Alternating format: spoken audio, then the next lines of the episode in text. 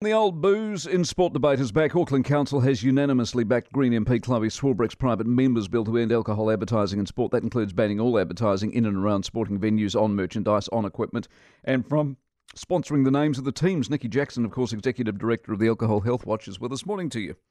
Morning, Mike. We've been here before, haven't we? Is this going anywhere this time?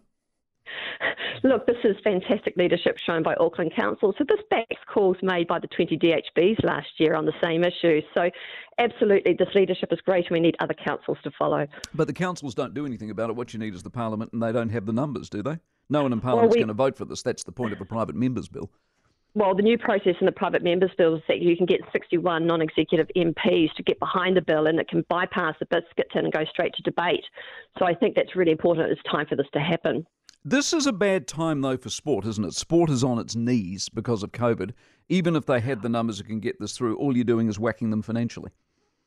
Well, this, this private members bill only seeks to address broadcast sport. So this is the elite sport of which we've already seen Speight's drop out of the Highlanders, um, Woodstock drop off the Warriors. You know, other sponsors are there to, to come in and, and, and take place. So. Do you know that? Absolutely. Well, look, there's there's a whole range of sponsorships out there that um, you know. Look, we saw with tobacco in 1995. We had the same argument many years ago.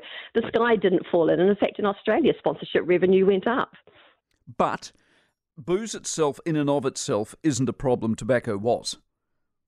The oh, abuse oh, look, of booze is the problem, not booze itself.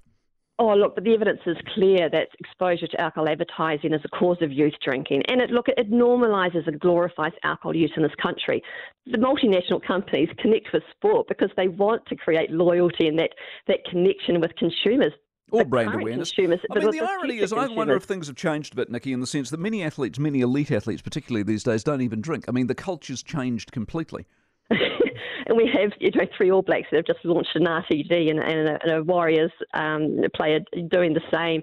So look, I, I, kind of agree that alcohol sponsorship is potentially moving away from sport. We're seeing it more and more in music festivals and, and summer events and cultural events. So look, the, industry still spends over twenty million dollars a year sponsoring, so they know that it works.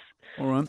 Well, we'll see where it goes, Nicki. Appreciate your time as always. Nicki Jackson, Alcohol Healthwatch Executive Director.